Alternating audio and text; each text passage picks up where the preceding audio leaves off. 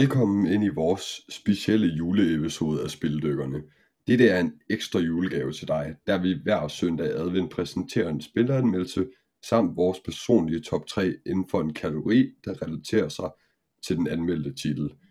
Som altid er det værterne Jakob og Kasper, Halløjsa! og dette er den fjerde adventsepisode, som allerede bliver udgivet den 22. december, da vi ikke regner med, at der er nogen, der lytter den 24. Og vi skal anmelde og diskutere Alan Wake 2.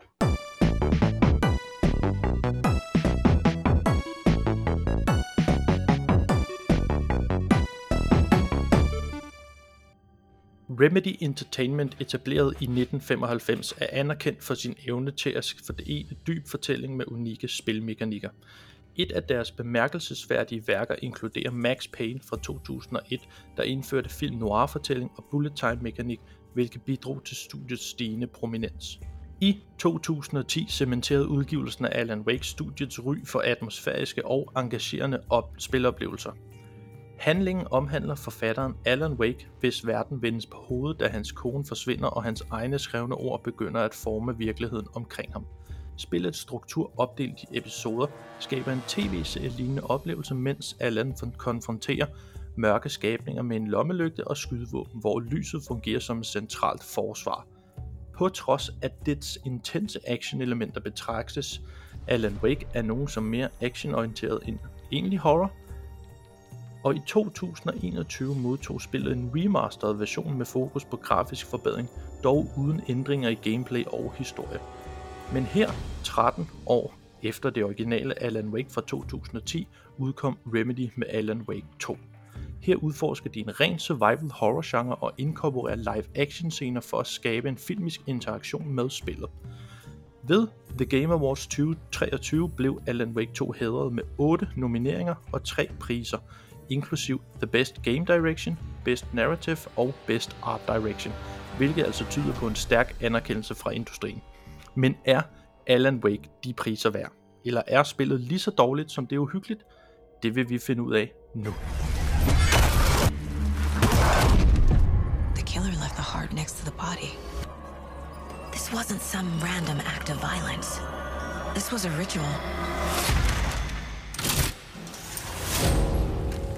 A page of text written with a typewriter. Someone's been watching us. How do you run from an idea?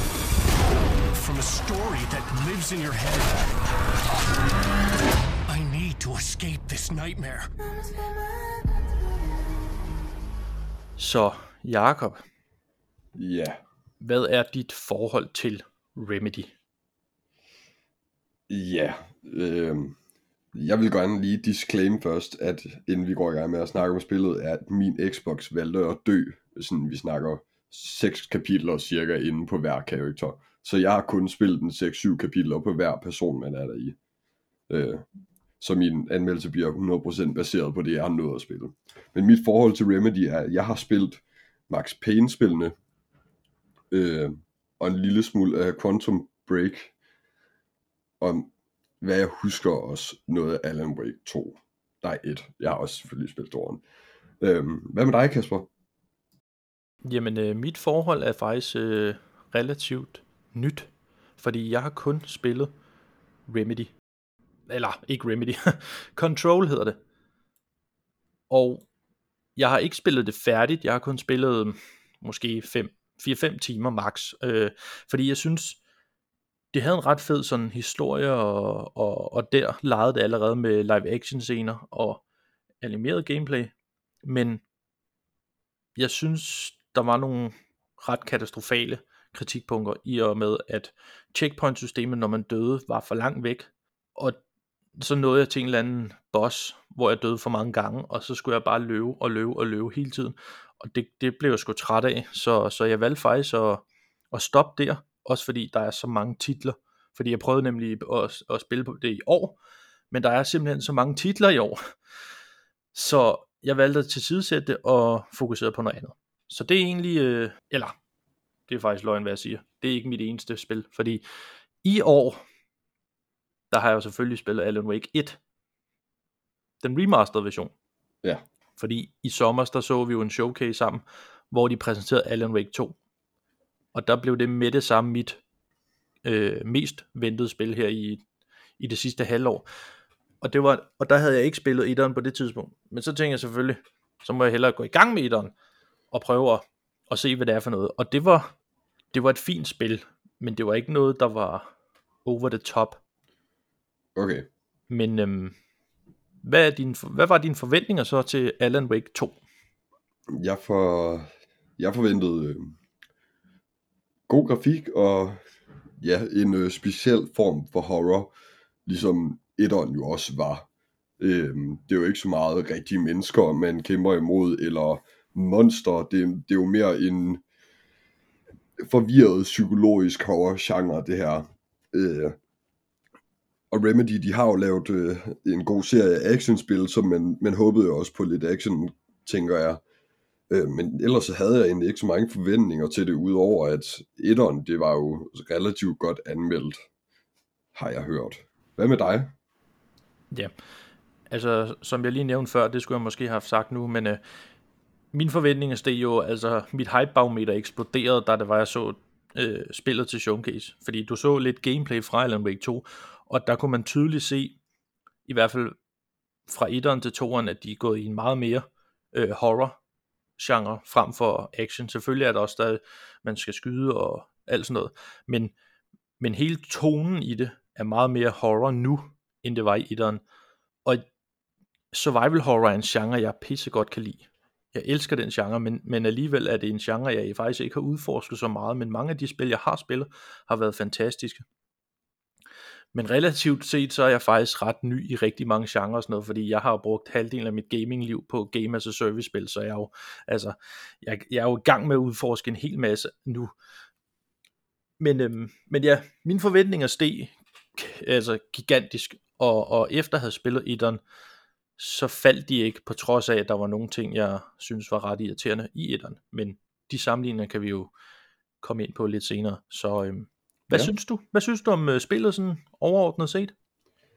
Ja, jeg kunne godt lide det. Det, det, det er sådan, det er lidt forvirrende, øhm, men det er på en god måde. Det, jeg synes, det virker lidt som en... forvirrende. Okay, det er sygt forvirrende, men det, det er jo ikke, det er ikke øhm, en svaghed for spillet, synes jeg. Jeg synes, det Nej, er en af de, af de styrker, det har. Ja. Øhm, jeg kan generelt godt lide combaten, det, det er jo ikke super indviklet, der, er- der er tre mekanismer og sådan noget, du kan bruge lys til at forsvare dig med, og så kan du skyde dem, og så kan du dodge. Det er lidt det hele combat-systemet er. Det, det er simpelt, men det er veludført. Øhm, Ja. Men du bevæger dig også sygt langsomt, kan man sige. Øh, og det passer sygt godt til, øh, til den måde, hele game loopet er på. Så overall vil jeg sige, det, jeg synes, det er et rigtig godt spil.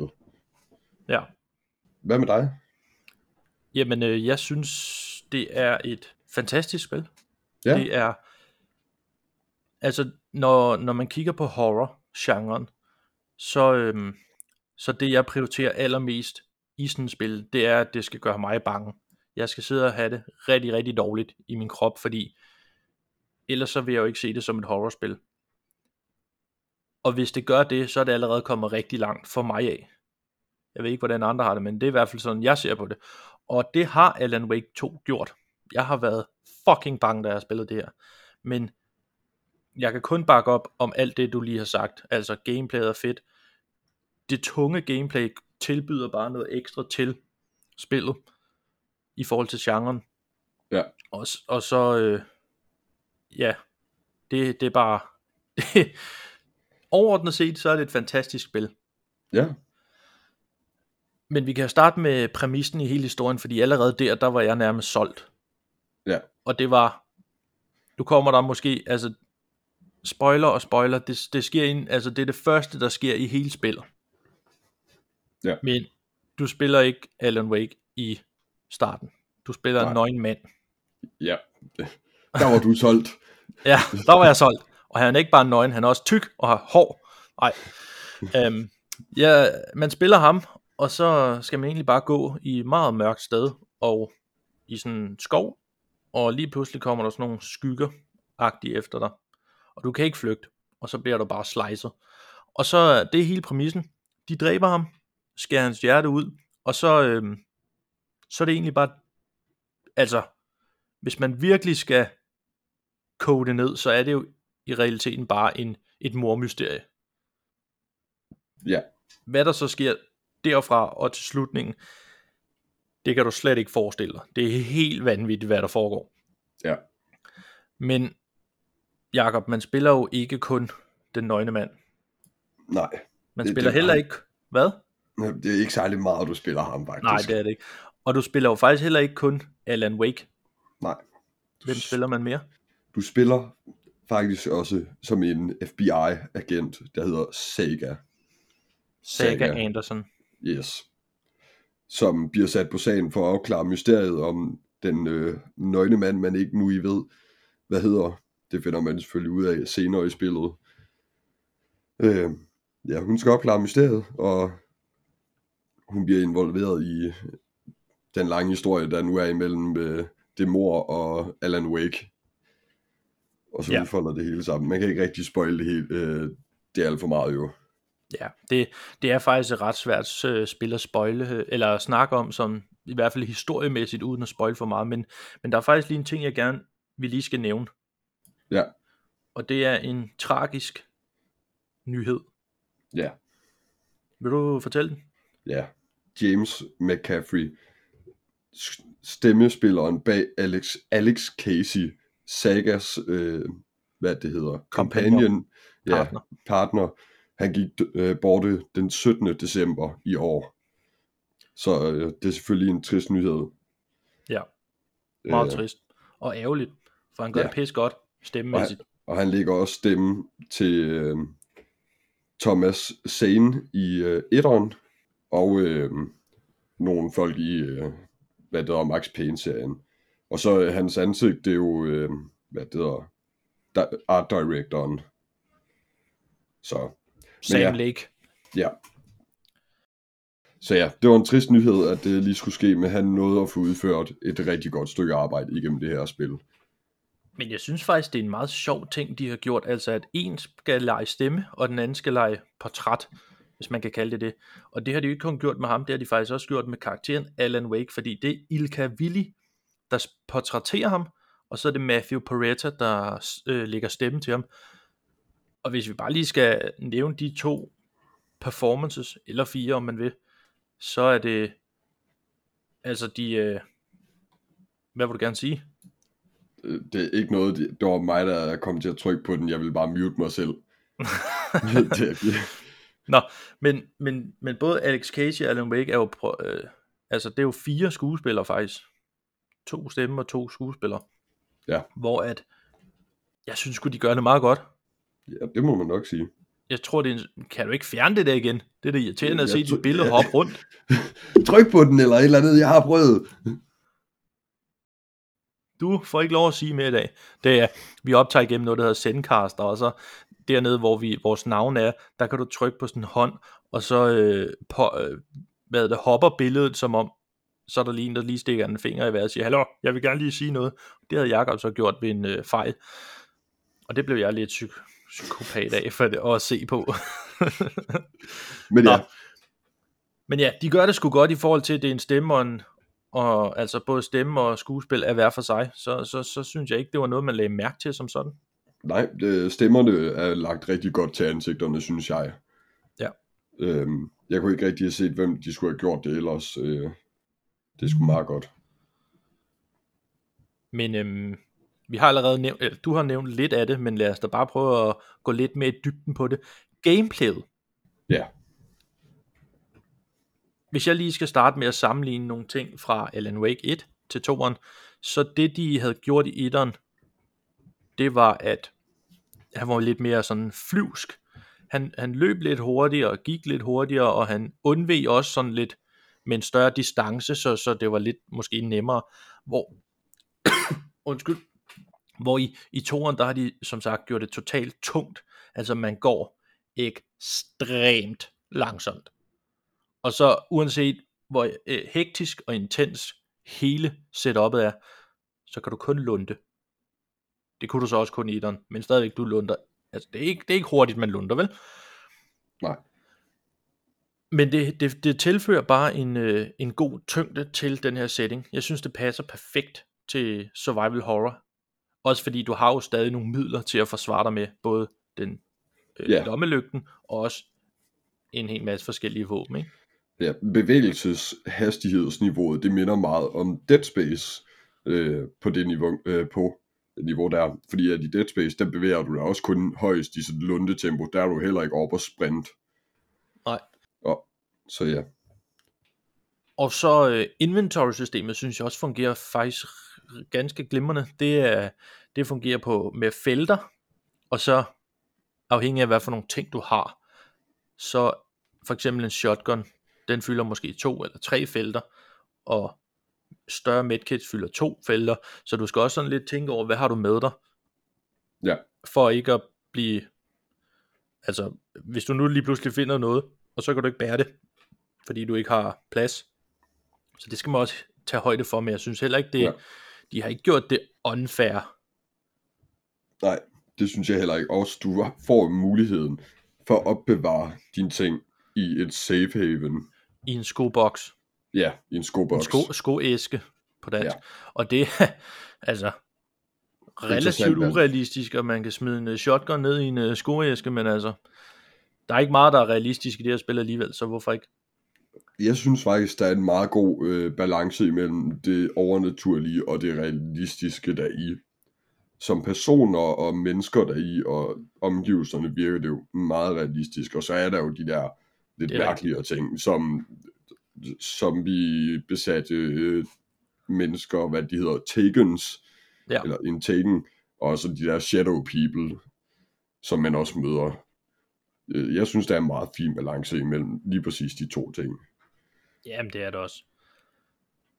Og hvis vi så... Øh, Vi kan jo jeg snakker om selveste det der med Alan Wake og Saga. Det er jo to forskellige karakterer, du spiller, som Ja. hver for sig. Den ene skriver historien, og den anden er en del af historien. Det kan vi jo lige snakke om, fordi de har jo hver sine ting, de gør. ja, Og vi kan jo starte med Saga for eksempel, fordi at hun er jo i The Reality. ja, hun er jo... På mange måder er hun kogt ned til, at, det er en total nede på jorden FBI-sag, hvor hun skal... Altså... Hvad hedder det? Øh, klare det her mysterie. Ja, At der så stadig kommer lidt overnaturlige elementer og lignende, det, det er så, hvad det er. Men det er den historie, der er mere nede på jorden, fordi den, du følger to historier. Du følger hende, og du følger Alan Wake i to forskellige grene, hvis man kan sige det sådan. Men ja, Ja. Saga, hun har, hun kan træde ind i noget, der hedder Sagas Mind Place. Ja. Hvor hun sådan øh, træder ind i sin indre jeg-agtigt, og render rundt i et, øh, en hytte, hvor hun så kan kigge på sit caseboard, så kan hun alle beviser og så videre, hun finder, det klasker hun op, der til, øh, svarer til den sag og sådan noget, og så kan hun sådan, ja, i længden danne alle trådene til det, og jo længere man kommer, jo mere finder hun ud af, og så videre, og så videre. ja, Og det samme kan hun gøre med, at hun kan profile mennesker, hvor hun sådan Ja. på en måde finder dem i sin underbevidsthed, og så kan hun stille dem et spørgsmål, og så kan de svare på det spørgsmål ja. i en lidt kryptisk måde. Nogle gange får hun det serveret, nogle gange bliver det lidt mere kryptisk. Ja. Og hvad, hvad synes du om alt det egentlig?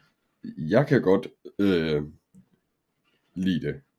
Jeg, jeg kan godt lide hele det der med, det, det, er sat, det er jo bare sådan en stor tavle, og så den klassiske filmmåde, man gør det på, med billeder og røde tråde fra den ene til den anden, og det danner sig et mønster.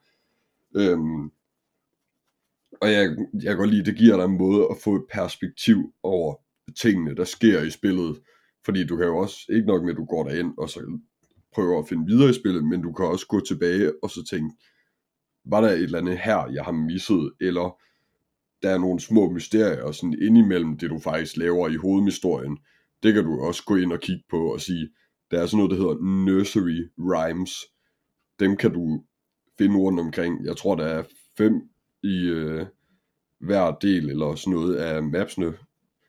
Og dem kan du løse, og det gør du ved at finde andre ledetråde til det. Og det kan du så gå ind og sige, okay, i den her del, der fandt jeg en lille elstatue og en prinsessestatue, men i en anden del, der fandt jeg en øh, tyvknægt og en tredje statue. Og alt det kan du så gå ind og kigge på dit caseboard og sige, okay, så den passer med den, og den passer med den, og i et eller andet sted kan du få det til at give mening. Ja. Men lige inde i hendes mindplace, der, der er faktisk et lille problem for mig.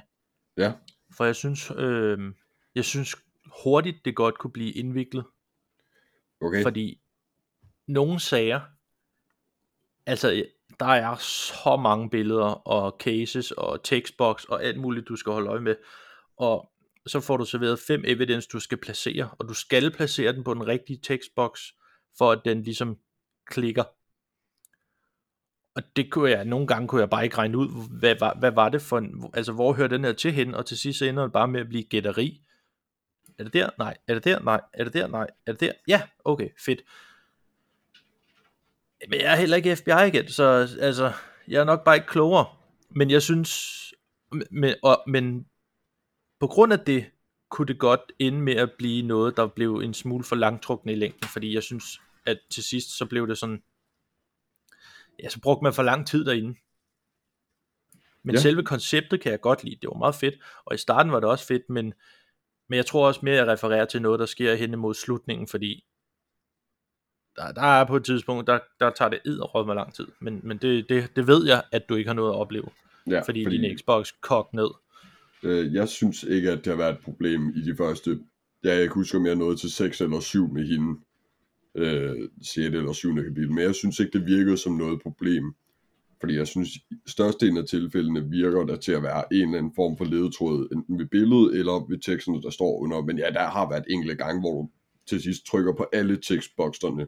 der er fordi, at hovedmissionen eller hovedhistorie, en der er vidderligt 40 lille gule noter, som er en af de bokse, du trykker på, hvor du godt kan tænke, okay, er det så den, hvem han er, eller er den, hvad han vil? Ja. Øhm. Men øhm, nu hvor vi så har taget hende, skal vi så ikke snakke om Alan Wakes, fordi at det er jo en lille smule anderledes. Meget anderledes faktisk. Ja, det eneste de har til fælles, det er, at han går jo også i sin mind place, der hedder The Writer's Room. Ja. Og der kan han jo lave plot points. Så der finder han et sted, han mener, der kunne være interessant til historien. Han skriver. Så finder han et sted, og så siger han, nu tager vi bare et sted. New York City. Okay, der kan vi lave historien om agenten, han kommer til New York City for at finde en mørderkult, for eksempel.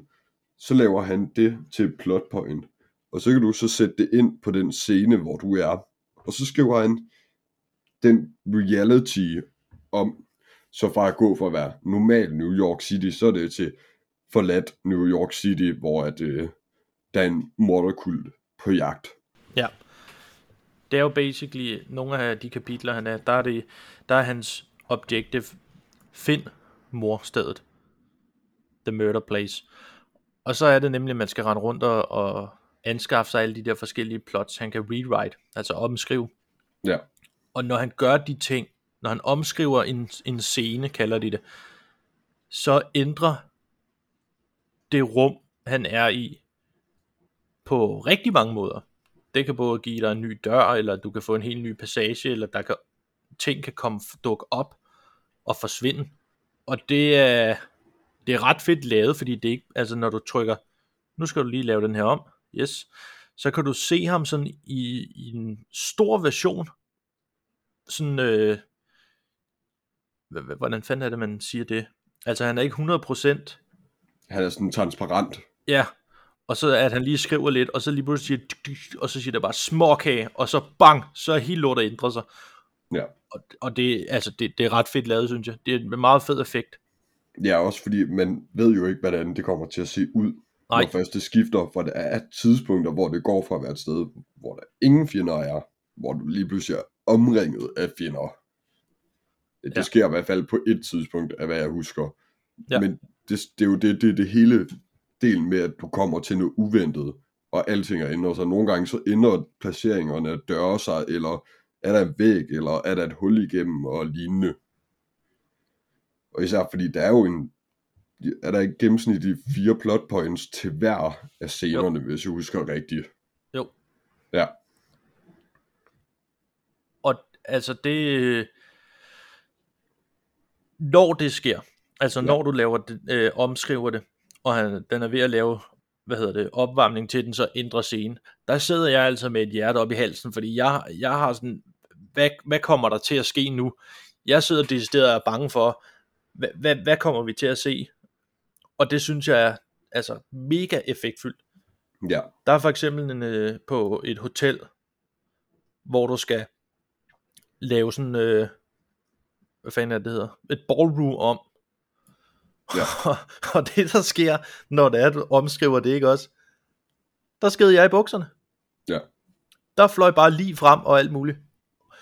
Altså, så sad der bare lige rundt omkring, og der lå bare blod overalt og sådan noget, men jeg sad bare og tænkte, fuck, ja. nu bliver jeg jagtet eller slaughteret eller et eller andet lige om lidt. ja. Det skreg bare boss fight lige om lidt. Ja. Og om det kom, det vil vi lade være uvist. Men det her kan jo næsten lede os over til en segue om, hvor uhyggeligt er Alan Wake 2. Jeg synes, det var pisseuhyggeligt. Men jeg synes også, at det brugte de cheapeste jumpscares nogensinde. Det var vidderligt bare sådan, ah! En, der kommer skrejt op i ansigtet i sådan et halvt fucking sekund. Men de virkede. De virkede skide godt, og jeg faldt for den hver eneste gang, det skete. Men Hver gang. Det, det, jeg, hver gang sked jeg i bukserne, og var sådan, yes, jeg tager lige 10 minutters pause, nu skal jeg ud og ryge. For de kommer altid på super uventede tidspunkter. De fanger dig altid off guard, når det er. Men hvis man virkelig tænker sig om, så kunne Ja. man måske godt finde ud af, hvor de er. Men alligevel, men alligevel, men det, ja, men det nåede jeg slet ikke at tænke mig om. Jeg, jeg tænkte bare, nå okay, der er en dør her, så åbner vi den. Og så, nå, fuck. Og der var på et tidspunkt nede i sådan en metro, hvor, hvor man bare løber, fordi man skal et godt stykke hen, så løber man jo bare la la la la la. Og min storebror, han sad lige ved siden af mig og sad og spillede Hearthstone på min computer imens. Og så kommer et af de der jumpscares, og altså jeg var så tæt på bare at skrige, da det skete. Og jeg begyndte bare med det samme at svede og sådan noget, og min storebror han sad ved siden af og bare sagde, jeg er kraftedeme glad for, at det ikke er mig, der sidder der, fordi han så det lige ud af øjenkrogen, og han kunne godt se, at det der, det er pænt nøjeren. Og det er 100% sikkert, det er fucking nøjeren. Det her spil er så klamt. Jeg Ja. blev triggeret så meget af settingen. Det der ude i en skov også og sådan noget med Saga og sådan noget, hun er tit ude i skov og sådan noget. Men, men den setting derude, jeg ved ikke hvad der gjorde, men, men jeg, havde, jeg var bare skræmt for livet. Ja. Øh, det værste ved det er, at de to værste af jumpscarene, det var det første af dem, du får med Saga, og så det, du snakker om nede i metroen der. For det er nede i metroen der, jeg har sådan en masse pynteting stående på mit bord. Der, og jeg sidder som regel, når jeg spiller på min Xbox, med du ved, lænet tilbage med benene op på bordet. Og jeg sparker bare alt, hvad der er på den side af bordet, ned. Og så var jeg bare sådan lidt, nå, det var vist også tid til, at jeg skulle i seng. Klokken den er kun halv to. Jeg kan godt lige spille lidt Call of Duty øhm, Altså, jeg ved ikke engang, om jeg ville ture sidde og spille det alene klokken halv to, mand. Der var altid Jamen. nogen i nærheden. Jeg, der, jeg sørgede altid for, at jeg kunne høre nogen rundt om mig, så ikke øh, var ved at skide bukserne, fordi... Men det værste sted for mig, sådan Ja. jumpscare-mæssigt, det var, det var ikke nogen af de to, du beskriver, men jeg ved udmærket godt, hvad det er for nogen. Men det var faktisk næsten helt til slut. Der øh, kom lige sådan en lille åh-lyd fra mig, og jeg, jeg fik det sådan, altså fysisk dårligt bagefter. Ja. Åh, det var, det var nastigt. Men øhm, igen, det, du har selvfølgelig ikke nået så meget igen, men, men hvad var sådan de to, eller det mest uhyggelige sådan, sted, du var? forlystelsesparken, Ja, den var så fucking nøjeren. Det er helt sindssygt, fordi der hele tiden spiller det der fucking tivoli musik, og alting, det ser bare så fucking skoft ud. Og så er det sådan, det ene sekund, så er du gået forbi et sted, der har ikke været nogen fjender, så går du tilbage på det sted, så er der bare fucking fjender over det hele, og de er bare sådan, hugga bugga, nu kommer jeg. men, men det vilde ved sådan noget, det er, det er jo, hvis du bare lytter til Tivoli-musik og sådan noget, Ja. så er det jo festligt og hyggeligt. Men hvis du sætter det ind i en setting, hvor det er mørkt, du er alene, og det regner, og der kommer nogle små lyde fra forskellige ting, så Ja. er det bare fucking creepy. Og ja, den var også, øh, den var, øh, den var også en af mine øh, mest uhyggelige, men øh, jeg vil sige, hotellet og plejehjemmet var også ret slemt for mig. Hotel, hotellet synes jeg også var slemt, men på det tidspunkt, der var min Xbox så tæt på døden, at, det, det, at det, sådan, hotellet, det var en af de ting, jeg brugte længst tid på, fordi at den blev ved med at fuck op, og grafikken den fuckede op, og sådan noget. Så det var sådan, der, der har jeg måske brugt halvanden time på bare at komme til balsalen, fordi at jeg har skulle reset og ind og ud af spillet og alt muligt, så der, der synes jeg ikke, jeg nåede at opleve det så meget, fordi man er så travlt med at koncentrere sig om, fucker mit spil op nu, eller fucker det op om 4 sekunder. Men plejehjemmet, nåede du at opleve det egentlig? Ja, det var med Saga, det er der, hvor man, uh, ja, det, hvor man skal redde øh, Ja. nogen. Ja. Ja. Øhm, men der synes Der- jeg, hotellet var værre. Nåede du at spille det helt færdigt kapitlet? Det husker jeg som, er det ikke kapitel 7? Nej, det er 6. Jamen, Så går jeg, jeg, jeg er ret sikker på, at jeg nåede til kapitel 7 med Saga. Okay. Og så med Wake, hotellet, det, det er kapitel 6 med Wake. For jeg synes, der var en rigtig, rigtig, rigtig klam madame Ja, på det plejehjem. Det var, det var altså nøjeren. Hende kunne jeg ikke lide. ja. Og så vil jeg ikke sige mere. Men hvis jeg lige skal prøve at sige noget negativt, Ja, fordi det tyder meget på, at vi rigtig godt kan lide det her, og det er bare roser, røde roser og, og godt, men, men hvis jeg skal finde noget, og det var faktisk et stort irritationsmoment for mig faktisk, men det var, jeg kunne simpelthen ikke finde rundt. nej, Jeg synes tit, jeg, sy- ja, jeg ved ikke om det, om det er sådan øh, lidt for børnevenligt så, men, men jeg kunne faktisk, jeg kunne måske godt have tænkt mig et minimap nede i et af hjørnerne for sådan at kunne finde rundt, for ellers skulle man altid ind på kortet, og jeg synes, der var så mange snørklede veje og store områder og alt muligt, hvor, det, hvor jeg sådan fik følelsen af, selv når jeg gik ind på kortet, sådan prøvede lige at sådan huske det, sådan, okay, jeg skal den vej, så skal jeg den vej, og sådan noget. Men lige når jeg kom til en vej, der gik flere veje, så var det sådan, fuck, hvad vej var det nu? Det kan godt være, at det er bare mig, der er idiot til at huske, men jeg synes bare, også, for eksempel på hotellet, ja. jeg kunne slet ikke finde rundt. Og Hotellet, jeg kunne, jeg kunne ikke finde ud af det til sidst. Der manglede jeg et plot for at komme videre. Og jeg kunne Ja. simpelthen ikke gennemskue, hvor fanden det skulle være. Der, det er, hotellet er nok det kapitel, der har taget aller længst tid for mig, fordi jeg kunne bare ikke finde rundt. men hotellet, der lignede alt og sin anden. Det eneste, man havde som hjælp, det var jo at kigge på væggen nogle steder, så stod der, den elevator den vej, og ballrum den vej, og så havde du numrene på dørene, men så skulle du gå og kigge op hele tiden. Og det er jo et Ja. problem, når du også skal fokusere på at forsvare dig mod fjender eller lignende. Ja. Men du er måske ikke så svært ved at finde rundt. Det er kun mig, der har det kritikpunkt. Jeg, jeg synes ikke, jeg havde de andre steder, udover inde på hotellet der. Men du, jeg nåede jo selv at spille efter hotellet, så det kan jo godt være, at det havde været noget der. Ja. Altså, jeg vil så også lige sige, i virkeligheden er jeg en absolut skovl til at finde rundt. Altså, så det kan også godt være, at det er bare mig, men, men jeg er virkelig idiot til sådan noget. Ja, okay. så, så, det, så det kan godt være, det er bare mig. Men hvilken historie synes du var den bedste af Saga og Alan Wake, skråstreg mest uhyggelige, hvis du Øhm, har en, øh, en favorit af det, du har spillet. Jeg kunne personligt godt øh, lide Sagas historie. Jeg synes, den virkede rigtig menneskelig. Øhm, og jeg synes, man kommer en del ind i, hvordan hun er som person. Øh, hvor Wakes, den virker rigtig meget forvirrende, men også fordi han skriver hele tiden om i historien jo, og genoplever ting, og så gør det på en anden måde. Øh, ikke fordi jeg ikke kunne lide den, jeg synes også, den var rigtig god. Den har nogle fede momenter, og man, man lærer, oplever en masse ting om loven deri. Men jeg kunne godt lide hendes, den gav en menneskelig følelse til spillet i sig selv, synes jeg. Hvad med dig? Men Alan Wakes historie er jo også sådan mere, altså den er jo sat i en fuldstændig psykotisk setting, hvor alt kan ske jo. Altså Ja. der er ikke grænser for, hvad der kan ske, fordi... Ja. Men, men jeg synes også, det klæder det. Også at de har delt det op i to, fordi hvis hele spillet, hele vejen igennem, havde været som Alan, Alan Wakes historie er, så tror jeg godt, det kunne have blevet for meget for mig. Ja. Men fordi de har delt det op i to, og lavet en mere down, altså nede på jorden, og en fuldstændig surrealistisk, psykotisk øh, historie, så, så Ja. kan jeg egentlig meget godt lide det på den måde. Men jeg synes, altså jeg kunne faktisk bedst lide at spille som Saga og hendes Ja. historie. Øhm, Den var faktisk bedst. Ja.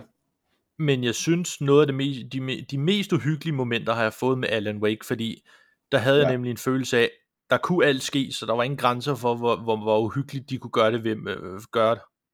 Øh, og hvad hedder det, trick mig.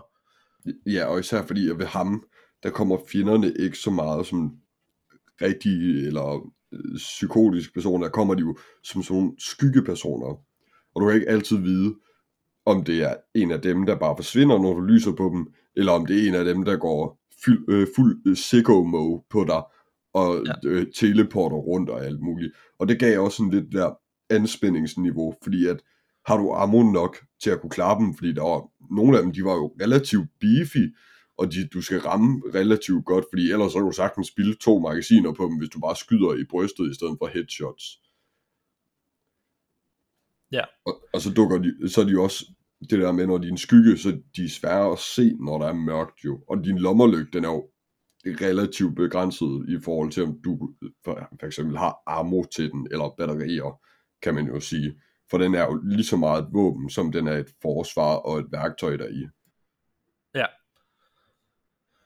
Men der er særligt et kapitel, jeg godt kunne tænke mig at snakke om.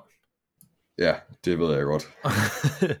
og det er... øhm, Altså jo, hvis jeg fortæller, hvad det handler om, så... Jeg synes ikke, det som sådan er en spoiler for historien, men det er en spoil, måske en spoiler for oplevelsen.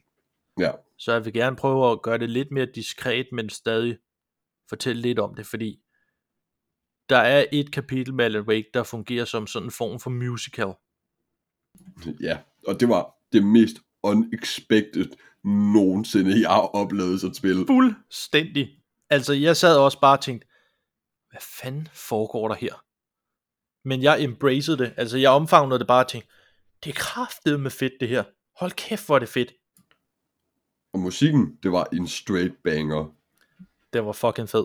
Og det er dem, der har lavet den, det hedder The Old Gods of Old Gods of Asgard, og sangen hedder Herald of Darkness, hvis man gerne vil prøve at lytte til den. Men, og den blev også afspillet til The Game Awards, og Ja. performet af skuespillerne og bandet live.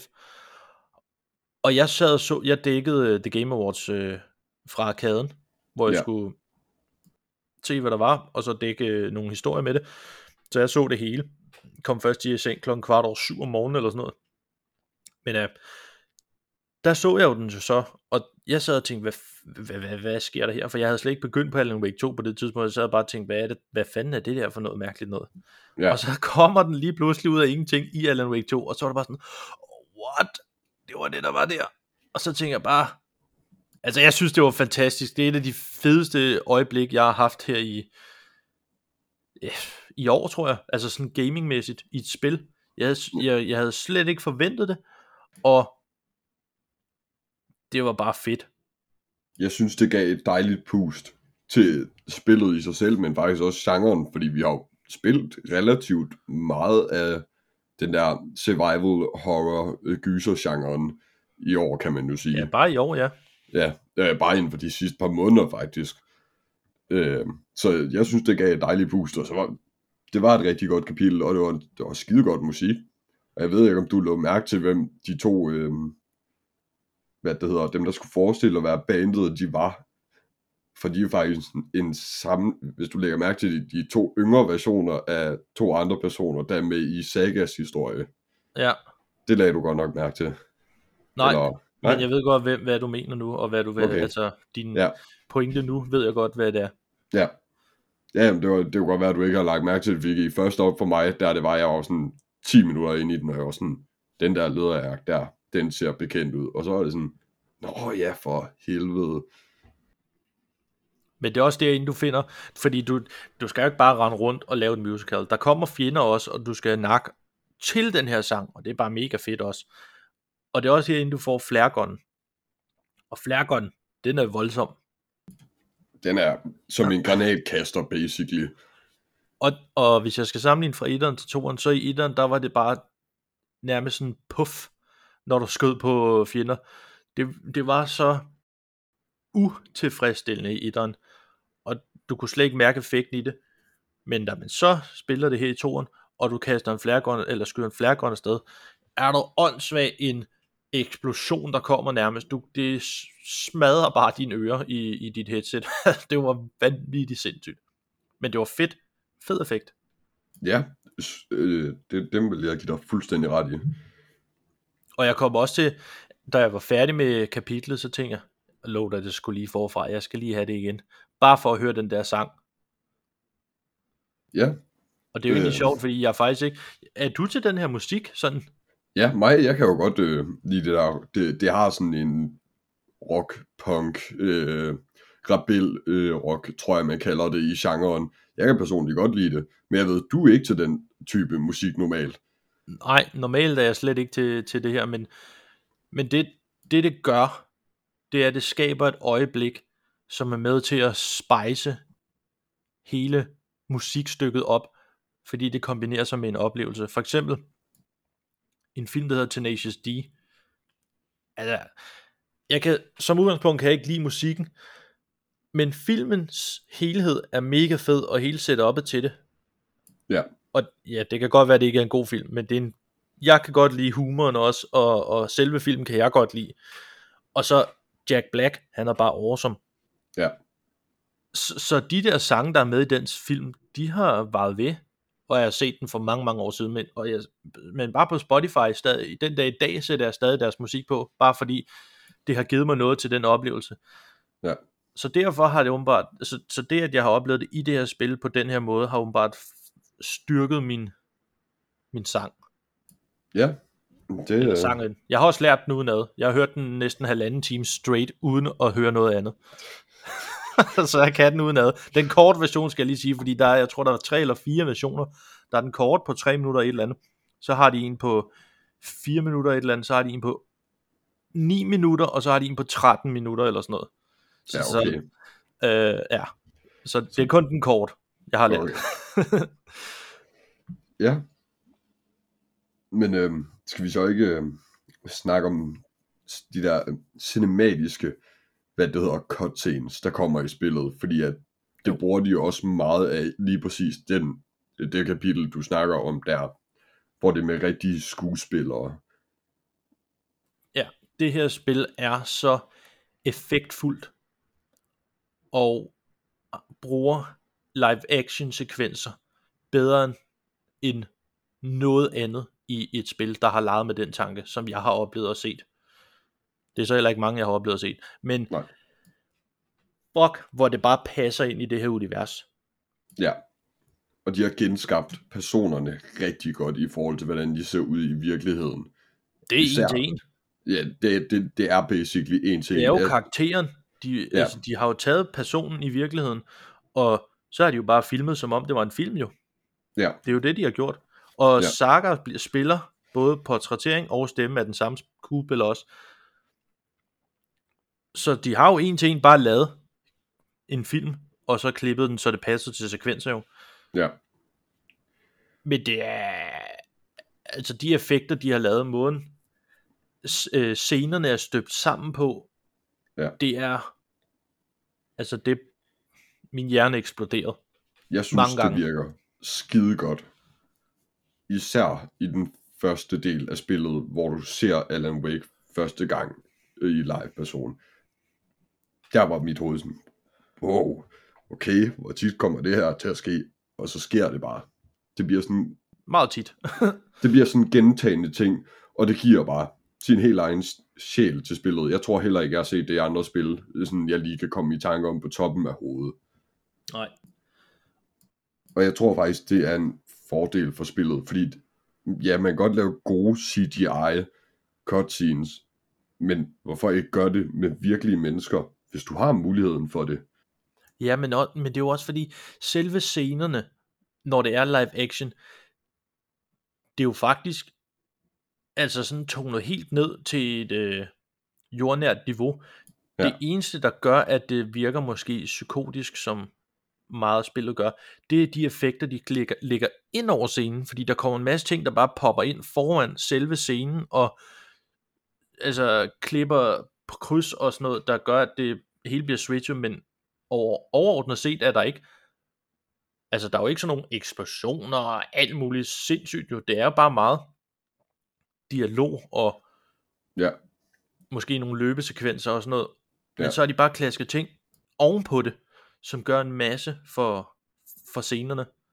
Ja, Der er, det, der er en scene, du ikke, ja, nu vil jeg ikke fortælle scenen, men der er nemlig en bestemt scene her imod slutningen, som du ikke har oplevet, men der sad jeg fuldstændig, altså jeg, jeg kunne slet ikke forstå det. Det var så godt lavet. Og jeg pisse til, at man ikke kan snakke om det. ja. Jeg har sagt lige snart, jeg får min Xbox tilbage, eller jeg får testet om min, øh, jeg gør det på min stationær, så, så prøver, spiller jeg det færdigt. Fordi det skal jeg helt sikkert. Det, det, Men det er ikke kun sikkert, for det dig, værd. det er også for lytteren jo. Ja. Så selv hvis ja, du havde spillet det, så kunne jeg ikke sige det til for lytterne. Jeg vil ikke spoil dem, selvom det er alligevel et par måneder siden det udkom. Ja, ja, men, Men det er stadigvæk. Det, det er stadig synd at spoil så meget af historien. Noget andet, hvis det var 10 år gammelt spil, for eksempel. Ja, også fordi det, det her spil lever også meget på de oplevelser. Altså de der first time øh, oplevelser. Det er det, de lever på. Jeg er også i tvivl på. Jeg er Ja. faktisk i tvivl om, altså hvordan ens oplevelse vil være, hvis man spiller det igen. Fordi de har jo, der er jo kommet en New Game Plus mode. Ja, jeg, jeg tror, det afhænger meget af for eksempel, hvor lang tid efter du genspiller spillet. Øhm, jeg kan sige, jeg havde jo også spillet Dead Space, men det var jo for 10 år siden, så jeg havde jo også klemt 90% af spillet. Der var lige nogle enkelte ting, jeg kunne huske. Men ellers så var det sådan, selvom jeg egentlig godt kendte sådan, det store plot point, så var jeg jo stadig, jeg fik stadig pisse mange chok. Jeg sad stadig, stadig og sked i bukserne 90% af tiden. Øhm, og man blev stadig overrasket, så det var stadig, ja. Så jeg tror, det, er, det har noget at gøre med, hvor lang tid der går, fra du sidst har spillet det. Det tror jeg, du har ret i. Men ja, skal vi hoppe videre til konklusionen? Vil du øh, starte på den? Jeg skal nok starte. Da jeg for første gang stiftede bekendtskab med Alan Wake 2 under et gameshow tidligere på året, blev det straks mit mest eftertragtede spil.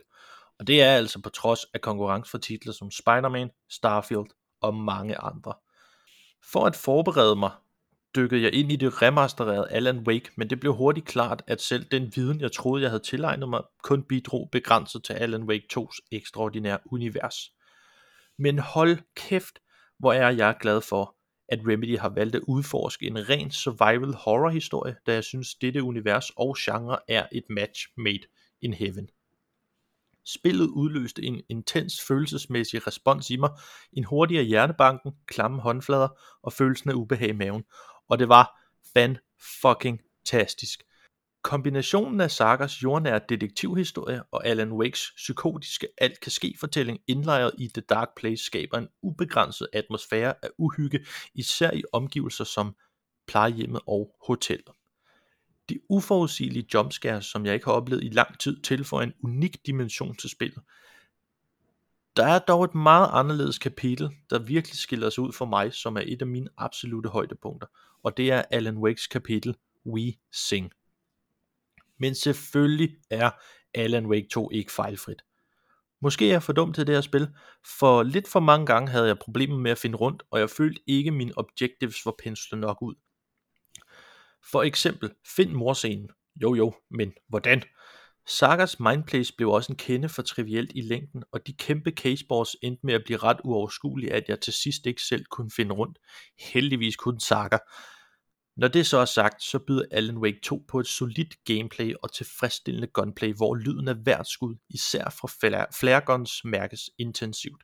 Kombinationen af animerede spilelementer og live action scener integreres på en genial måde, som virker så effektfuldt og skaber nogle vanvittige sekvenser, som er eksekveret så smukt.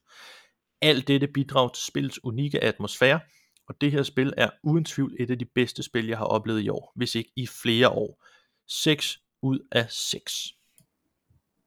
Hold da op. Det må man nok sige. En ordentlig smør. Det må man sige. Nå, men skal jeg ikke bare hoppe direkte på den. Go for it. Alan Wake 2 trækker dybt på det velkendte mystik fra sin forgænger og leverer en forvirrende, men fascinerende historie, der trækker mig ind i togen i en toget labyrint af psykologiske vendinger. Hver handling synes at være et pustespil, der langsomt udfolder sig og efterlader mig forroende og nysgerrig. Den forvirrende, denne forvirring er dog ikke en svaghed, men snarere en styrke, der holder spændingen i live og skaber et intenst ønske om at afsløre de dybere lag af narrativet. Spillet formår at balancere det overnaturlige med realismen, hvilket bidrager til den overordnede atmosfære af uhygge. Grafikken er imponerende og bidrager til at forstærke den dunkle og mystiske stemning. Karakterudviklingen er veludført, og dialogen fanger de sublime nuancer af forvirring og desperation. Alan Wake 2 er ikke kun et spil, der skal opleves.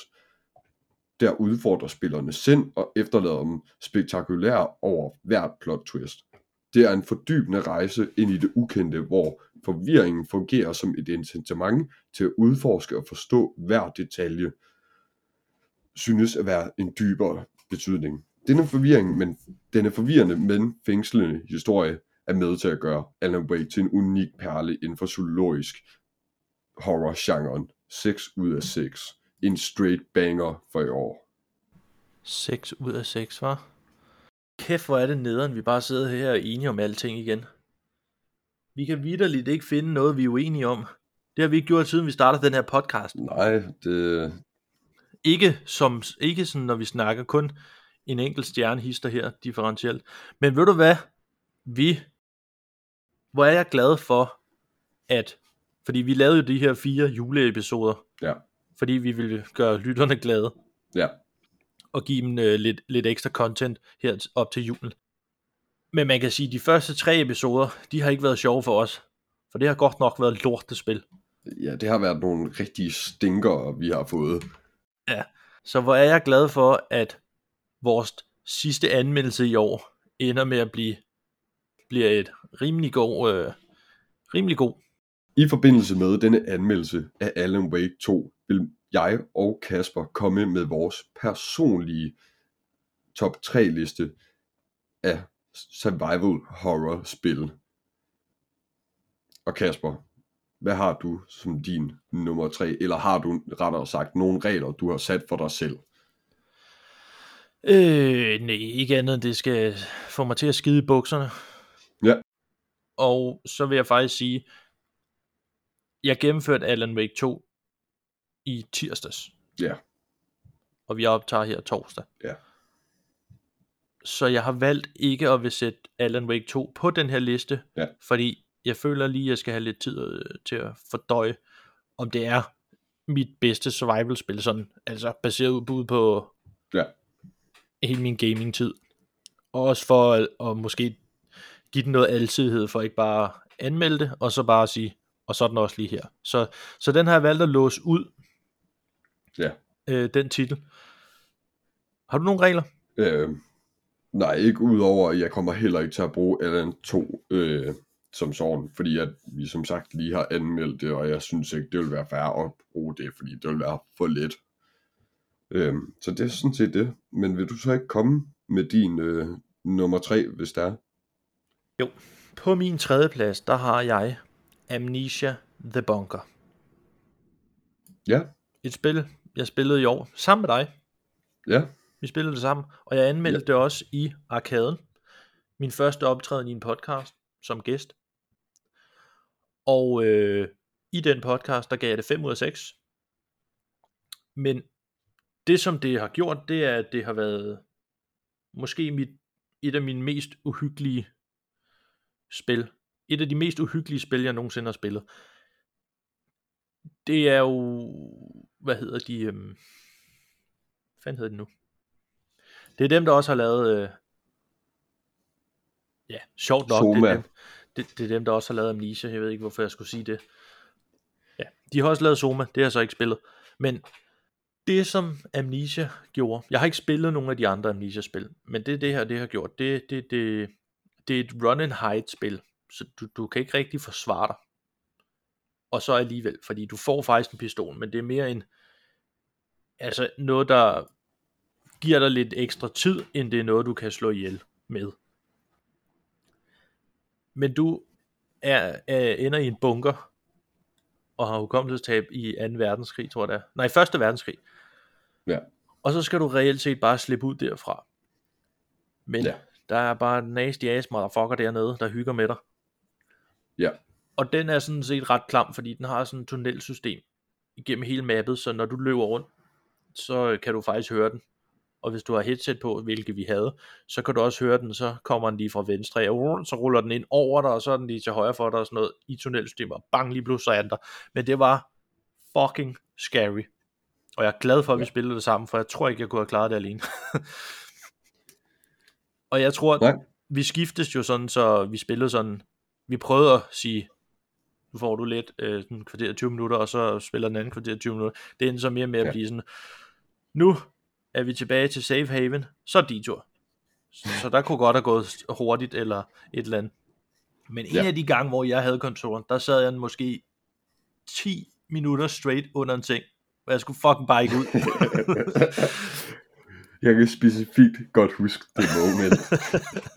og jeg, jeg er overbevist om, at du bare har siddet og tænkt, kom nu, hvad fuck laver du? Altså, Nej. benzinen og alt muligt, vi, vi, vores strøm, den går lige om lidt. Men jeg turde bare ikke gå. Ja. Det blev et nej tak for mig. Men øhm, Ja. det, er, det er min øh, tredjeplads. Og det er jo selvfølgelig, fordi det er så fucking creepy, at jeg har, har valgt det. På tredjeplads. Ja, min tredje plads, det er The Forest. Øhm, det er jo i teorien først udgivet i 2018, øh, men det har været i alfa og beta siden t- 2013, hvis jeg husker rigtigt. Øhm, det, det er et rimelig simpelt plotpoint. Øh, du er på et fly med din øh, søn. Flyet styrter ned på en øde ø. Din søn han bliver kidnappet af en form for kannibal øh, tribe. Og så skal du bare overleve på den her ø med de redskaber, du nu kan finde og lave. Og så skal du finde din søn. Øhm, og det, er, det har et rigtig godt nat- og dag-system. Og jo længere data går, jo mere begynder de her øh, kannibaler og tribes at patruljere. Så man kan sige, dag 1, der møder du måske ikke nogen, men på dag 57, der begynder de at være over det hele, og de begynder at løbe. Hvis du laver et øh, hytte eller et eller andet, løber de op til dine vinduer, og de står og kigger ind ad dine vinduer, for eksempel. Og det er et spil, jeg har spillet rigtig meget af med en kammerat, for du kan spille fire player co-op i det. Øhm, og det kan stærkt anbefales. Der er også udkommet Sons of the Forest, som jeg ved, Kasper han har spillet kort på sin bærbare. Jeg har spillet det en lille bitte smule. Ja. Og det er jo simpelthen, fordi min computer, den er ved at kollapse. Ja. Men det, det så skide sjovt ud. ja, vi hyggede os i de 8 minutter, jeg gad at blive ved med at spille det, eller sådan noget. det, Den, jeg skulle skrue ned for alt, hvad du kunne skrue ned for. Og det endte bare med, at lige meget hvor du kiggede hen, så så det bare... Ja, du kunne ikke se, hvad det var. Det var så sindssygt. det var let at se, hvad ting var i Minecraften, det var der i. Jamen, det var, det var Ja, ja, så- utroligt, at, man kunne skrue grafikken så langt ned, fordi hvem har lyst til at spille et spil sådan? Ja, ja, det er jo det er rigtigt. Så, øh, men øh, når jeg engang får min stationær, der, der er lidt forsinket ved levering, men når jeg engang får den, så, så skal vi helt sikkert have prøvet det. Ja, man kan jo spille co-op i det, så det skal vi have gjort. Men Ja. Hvad er din anden plads så? Min anden plads, det er en lidt kombineret genre. Jeg vil stadig kalde det et survival horror, men det er også lidt et interactive game, ligesom man kender det fra Telltale-spil. Quantic Ja. Dreams har også lavet dem, men det er et det er Supermassive Games bedste spil. Until Dawn. Det er relativt gammelt nu. Det er fra 2015. Og grafikken er ikke... Altså, du skal nok ikke gå tilbage i dag og spille det. Så ser det nok lidt kikset ud. Og specielt tænderne. De er godt nok grimme. Ja. Men det, det gjorde for mig der, det var bare, historien er ret fed. Og twists, de twists, det har, er også ret godt lavet. Det er, jeg kan ikke huske, hvor mange man er, men man er en del venner. Altså i hvert fald minimum 6 mennesker, der skal op på sådan en ski resort og ja, hygge sig, du ved. En Ja. klassisk horror historie, ikke? Ligesom øh, Ja. ja. fredag den 13. alt det der. Og det fede ved det her spil, det var, du kunne, du, altså alle karakterer kunne dø. Så var spillet slut jo. Så, så var det bare en trist historie. Og alle kunne overleve. Og så skal du være vanvittig god. Jeg tror, på min tredje gen, gennemspilning, der formåede jeg at få alle til at leve. Men, men ellers så har det været sådan noget med to er døde, eller fire er døde, eller et eller andet. Jeg har ikke prøvet at dræbe alle sammen, heldigvis. Men, men, men måde det hele er sat op på, fordi man tror i starten, der er en morder. Og så er det egentlig bare at spille for galleriet. For så at finde ud af, der er en morder. Og, ja. og, og, og det, det hele er egentlig sat ret fedt op, også fordi du skal tage nogle valg, hvor det er, altså vil du redde din bedste ven, eller vil du redde din kæreste, eller vil du, altså alle sådan nogle ret svære valg, vil jeg sige, hvor man sidder lidt der, og hvem skal dø? Og så vælger man, det, det er en specifik øh, sekvens, så vælger man en af dem, men så viser det sig, at personen ikke dør, og så kommer de og konfronterer dig, ikke også? Og så er du bare fucked. Altså, hvordan forklarer du det lige den? Hvorfor valgte du øh, din bedste ven frem for mig? Prøv at forklare den. Fisse. Men det var min anden plads. ja, Fantastisk spil. ja. Jamen, øhm, Hvad med din anden plads? min anden plads er Dead Space Remaket. Oha. Et Det var- spil, du gav 6 ud af 6. Et spil, jeg gav 6 ud af 6, som jeg personligt også havde spillet det originale af.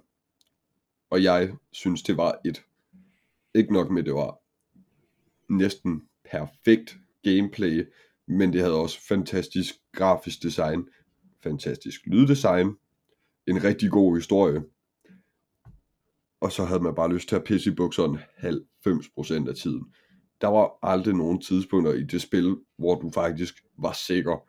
Det var altid lige så tænkte du, okay, nu har jeg lige en pause, og så er der et eller andet, der eksploderer, eller hopper der en eller anden fucking møg zombie ud af en fucking ventilationsskagt. Det var så en forfærdelig oplevelse på den gode måde, når det er inden for den genre jo. Jeg synes personligt, at det er et spil, man skal gå ind og så spille, hvis det er, man leder efter noget i den her genre, fordi det er næsten peak af hvad det, øh, det inden for den her genre, vil jeg sige. Og det ligger gratis på Game Pass. Ja, det, det var selvfølgelig gratis lige efter vi havde købt det. Ja, vi tænkte, skal vi købe det? Ja. Og anmelde? Tre uger efter. Det er gratis på Game Pass. Ja. Den har jeg fandme lavet mange gange i år, vil jeg sige. Køb noget, ja. og så finde ud af senere, at det bliver gratis. Det gjorde jeg også med Alan Wake Remaster. Ja. Så, men øhm, vil du ikke komme med din første plads? Jo.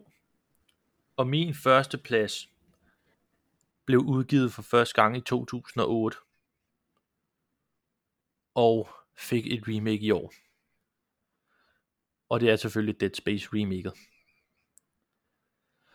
Og jeg gider ikke sidde her og gentage alt det, du har sagt, men jeg kan tilføje noget.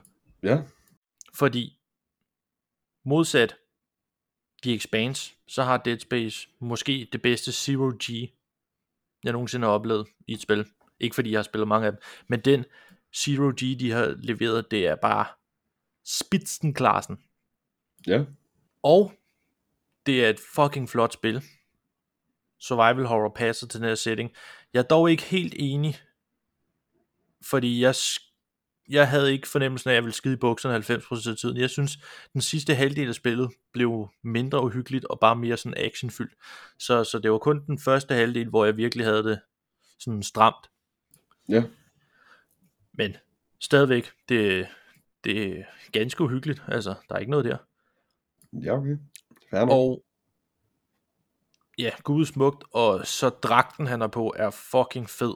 Og hans health bar sidder i hans øh, ryggrad-agtigt, i stedet for at det er et display nede i en af hjørnerne. Det, det synes jeg også er, er en fed tilføjelse, så det ikke alt sammen bare er det, men at man mere inkorporerer det i selve gameplayet faktisk. Ja, Men ja, så det var det er min første plads. Jeg synes ikke, der er så meget mere, jeg skal tilføje. no. Hvad er din første plads? ja. Min første plads, det er så Amnesia, det bunker. Er det bedre end Dead Space? Jeg synes, at øh, Det er mere uhyggeligt end Dead Space. det var værd. Ja, jeg synes, det var værd på det punkt. Jeg personligt tror aldrig, jeg har svedt så meget i mit liv, som da vi spillede det spil. Det var Der er sgu mange øl til. Der er sgu rigtig mange øl til. Det var så forfærdeligt at spille, og vi, det var jo ikke fordi, det var ikke et langt spil. Vi klarede det på måske 9 timer, men vi gjorde det over fire gange, eller et eller andet, fordi at vi var så bange. Ja, og vi drak, vi drak os vi drak rigtig mange øl på hverdagsdage, fordi vi næverne, de skulle bare nedad, for at vi kunne øh, klare det her spil. Øhm, men du, ellers så har du klar, forklaret spillet meget godt, men jeg, jeg synes, at det var et rigtig godt lavet spil. Det eneste, der ikke var så godt ved det spil, det var det grafiske ved det, fordi det var ikke særlig grafisk pænt. Men det kører vist også på den originale engine, de også har brugt til de, øh, de andre Amnesia-spil. Ja, det er måske et sted, de kunne forbedre sig. Det er måske at, at finde en ny motor, eller et eller andet, der kunne Ja. gøre det. Fordi jeg tror, hvis, hvis det spillet havde været flottere, så havde det måske også været mere uhyggeligt, faktisk. Ikke fordi det var jo Men tror- meget mere uhy- eller uhyggeligt nok, jo, kan man sige. Jeg tror også, at det er svært at lave en ny engine, fordi at den engine, de bruger, den er så fysikbaseret, som den er. Fordi du kunne jo rykke på alt næsten, sådan stort set, Ja. øh, og springe ting i luften, eller ødelægge ting og sådan noget, og det, jeg tror, det er rigtig meget med det at gøre. Ja. Det kan du have ret i. Men ja, skal vi lige lave en spildykkernes top 3, hvis vi kan blive enige om en. Jeg vil lige sige, øh, Amnesia The Bunker ligger også gratis på Game Pass, faktisk. Ja, Så hvis man har en Xbox, go for it. Ud af skidebukserne. eller en øh, computer og Game Pass. Ja, Det er kan også en mulighed. Og det, øh, jeg vil nok også våge at påstå, at det er et bedre PC-spil, end det er en konsolspil, fordi jeg tror, det er nemmere med, med mus og tastatur, end det er med en controller. Ja, man kan godt mærke, at øh, hvad det hedder, keymappingen, den er rigtig lav til computere. Ja. Men det er jo også et spil, der er portet til Xboxen frem for omvendt. Ja. Så Hold da kæft, ja. kunne du høre det? øh, ja, Shit, det lød som om, der var en dør, der er blevet blæst op i baggrunden. det er ting, der flyver ud på terrassen. Nå, ja okay. Øh, Pia, hun går fuldstændig amok ude på terrassen. ja, ja, Pia, hun går amok. Nå, ja, men øh, skal vi starte på tredjepladsen? Ja. Man kan sige, vi begge to har Dead Space, Ja, og vi begge to havde Amnesia The Bunker. ja, Og jeg har Dead Space på førstepladsen. ja, Du havde den på andenpladsen. ja. Og Amnesia var på din første og min tredje. Så statistisk set, så burde Dead Space jo være førsteplads. Ja, Og Amnesia andenplads. ja. Det kunne vi jo godt blive enige om. Nej, det, det, det kan vi godt være enige om. Hvis så. man skal kigge på sta- sta- sta- statistikken, så er den reelt set højst Dead Space. Ja, men det, det kan jeg godt blive enig med dig om, fordi overall var Dead Space 2 et bedre spil. Øhm, Ja. Øh, det, det, overall er det jo bedre spil, jeg synes bare ikke, det var nær så uhyggeligt som Nisia, det er det eneste. Det synes jeg heller ikke. Så øh, det kan vi godt blive enige om, Dead Space på første og Amnesia på anden. Men hvad har vi så på tredjepladsen? On, jeg har Until Dawn, det har du ikke spillet vel? Nej, det har jeg ikke. Og du har The Forest, Ja, og det har jeg spillet, men det er ikke særlig meget. Så nu er min, ja, jeg vil gerne, øh, jeg vil gerne øh, lade dig få Forest på anden eller tredje pladsen. det, kun hvis du selv føler det, det, det kunne også være, at vi kunne komme i tanke om et andet gyserspil, lignende vi har spillet i år. Det giver sgu da ikke mening, når det er ud fra vores top 3 her. Nej, nej, det siger jeg heller ikke, men... Øh, Det kan man sgu da ikke. En af de to. Okay, vi kan godt tage det, det for, hvis, hvis du har spillet det, for jeg har ikke spillet dit af dem. Jeg har spillet lidt. Ikke mange timer, men jeg har spillet lidt. Og Ja. jeg har også oplevet nogle af de der kannibaler og sådan lidt. Ja, Så, vi har The Forest på tredjepladsen, ja, Amnesia The Bunker på andenpladsen, og Dead Space Remaket på førstepladsen. Det er altså spildykkernes samlede top 3 ja. over survival horror spil. Småkage. Det var alt, vi havde at byde på i denne episode af Spildykkerne. Og næste gang bliver det en årets top 5 liste. Og vi kommer til at have to gæster med, som vi ikke vil fortælle endnu, men det bliver super spændende, og det glæder vi os. Det bliver fucking fedt. Det glæder vi os rigtig meget til. Så tusind tak, fordi I lyttede med. Og husk at like, del og anmelde os på jeres lokale podcastplatform. I kan også finde os på Facebook og Instagram, og jeg kan se, at Kasper har noget at sige. Ja, det var bare lige, jeg vil sige, at øh, årets top 5 udkommer ikke en søndag, men det kommer derimod en torsdag eller en fredag, den, enten den 28. eller 29. december, mellem jul og nytår. Ja, men det var alt, vi havde at byde på i denne episode. Så tak for i dag. Hej hej. Hej hej.